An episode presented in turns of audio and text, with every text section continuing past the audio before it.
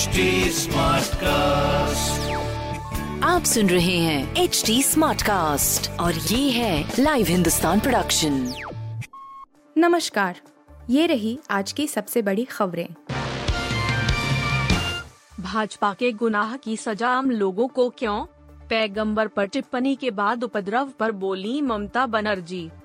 पैगंबर मोहम्मद पर नुपुर शर्मा की टिप्पणी के बाद उपजा विवाद थमने का नाम नहीं ले रहा है।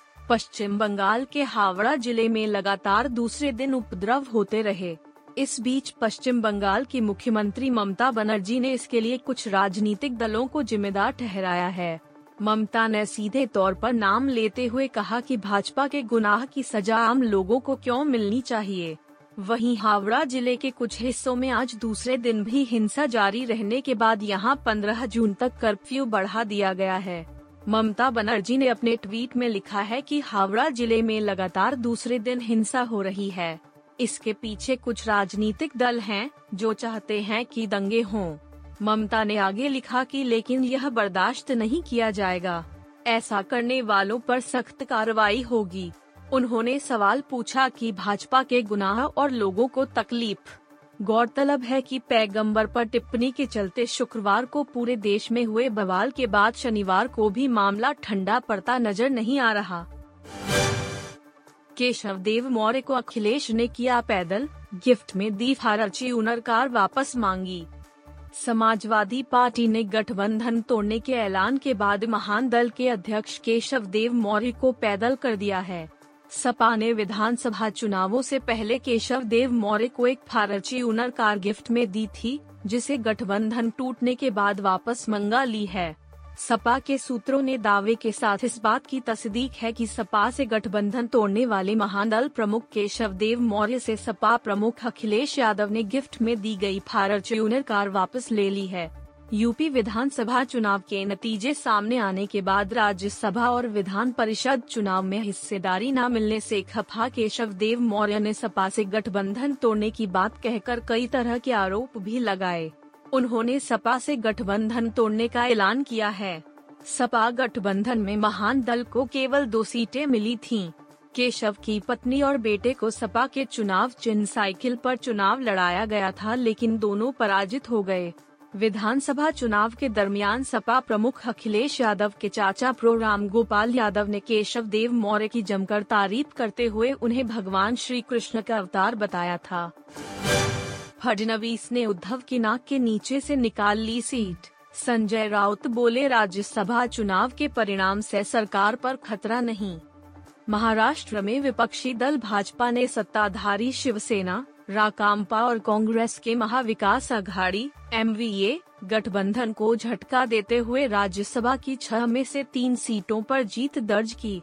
भाजपा के पास पर्याप्त संख्या नहीं थी, लेकिन सत्रह विधायकों के मतों का जुगाड़ करके देवेंद्र फडणवीस ने शिवसेना सुप्रीमो और सूबे के मुख्यमंत्री उद्धव ठाकरे की नाक के नीचे से एक सीट निकाली। इसके साथ फडनवीस ने एक बार फिर साबित कर दिया है कि वह सियासत के मैदान के मंजे हुए खिलाड़ी हैं। हार स्वीकार करते हुए राकांपा के दिग्गज नेता शरद पवार ने कहा कि हमें इस सरप्राइज़ को स्वीकार करना होगा और यह कबूल करना होगा कि देवेंद्र फडणवीस निर्दलीय विधायकों को अपने पाले में लाने में समर्थ रहे। एम वी ने फडणवीस को राज्यसभा के लिए सर्वसम्मति बनाने की पेशकश की थी, लेकिन छह में से दो सीटों का प्रस्ताव भाजपा को स्वीकार नहीं था। इसकी वजह से करीब 24 साल बाद राज्य में राज्यसभा सीट के लिए चुनाव कराने की नौबत आई। शिवसेना के उम्मीदवार की हार के बाद संजय राउत ने कहा कि इसका महाविकास अंघाड़ी सरकार की स्थिरता पर कोई प्रभाव नहीं पड़ेगा। मैंने भी वहाँ परफॉर्म किया। सांस नहीं ले पा रहा था। केके की मौत के बाद बोले, सिंगर अर्जुन कानून गो बॉलीवुड के मशहूर गायक केके ने 31 मई 2022 को दुनिया को अलविदा कह दिया। वह उस दिन कोलकाता के नजरूल मंच पर परफॉर्मेंस दे रहे थे।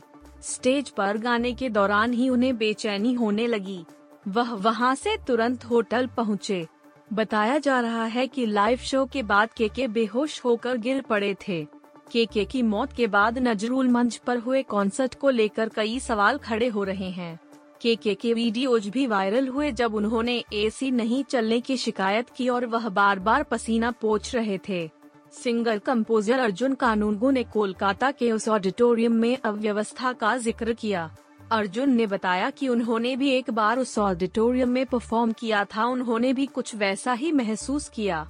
वह सांस नहीं ले पा रहे थे। वहाँ गर्मी बहुत थी और एसी चल नहीं रहा था।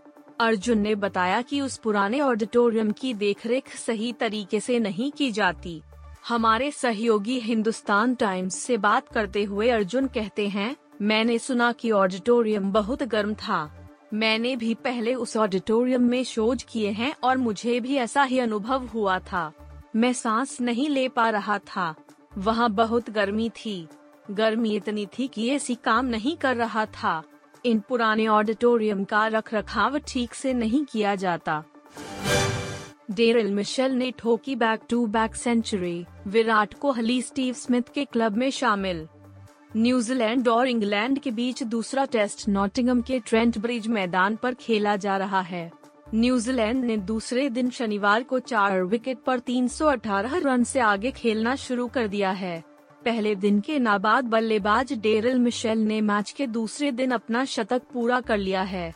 मिशेल का यह लगातार दूसरा शतक है। टेस्ट क्रिकेट में अब उनके नाम तीन शतक हो गए हैं। मिशेल ने एक सौ चौरासी गेंदों पर 12 चौके और दो छक्कों की मदद से टेस्ट में अपनी सेंचुरी पूरी की। उन्होंने इसके लिए दो सौ सत्तावन मिनट का समय लिया। मिशेल टेस्ट क्रिकेट में अपना लगातार दूसरा शतक जड़ते ही विराट कोहली और स्टीव स्मिथ के क्लब में शामिल हो गए हैं। वह चौथे ऐसे विदेशी बल्लेबाज बन गए हैं, जिन्होंने 2016 के बाद से इंग्लैंड में किसी एक टेस्ट सीरीज़ में दो शतक जमाए हैं। उनसे पहले, विराट कोहली, स्टीव स्मिथ और शाई होप यह कारनामा कर चुके हैं। आप सुन रहे थे हिंदुस्तान का डेली न्यूज़ रैप जो एच टी स्मार्टकास्ट की एक बीटा संस्करण का हिस्सा है। आप हमें फेसबुक ट्विटर और इंस्टाग्राम पे एट एच टी या podcasts@hindustantimes.com पर ईमेल के द्वारा सुझाव दे सकते हैं। आप सुन रहे हैं एच टी और ये था live Hindustan production. HD Smartcast.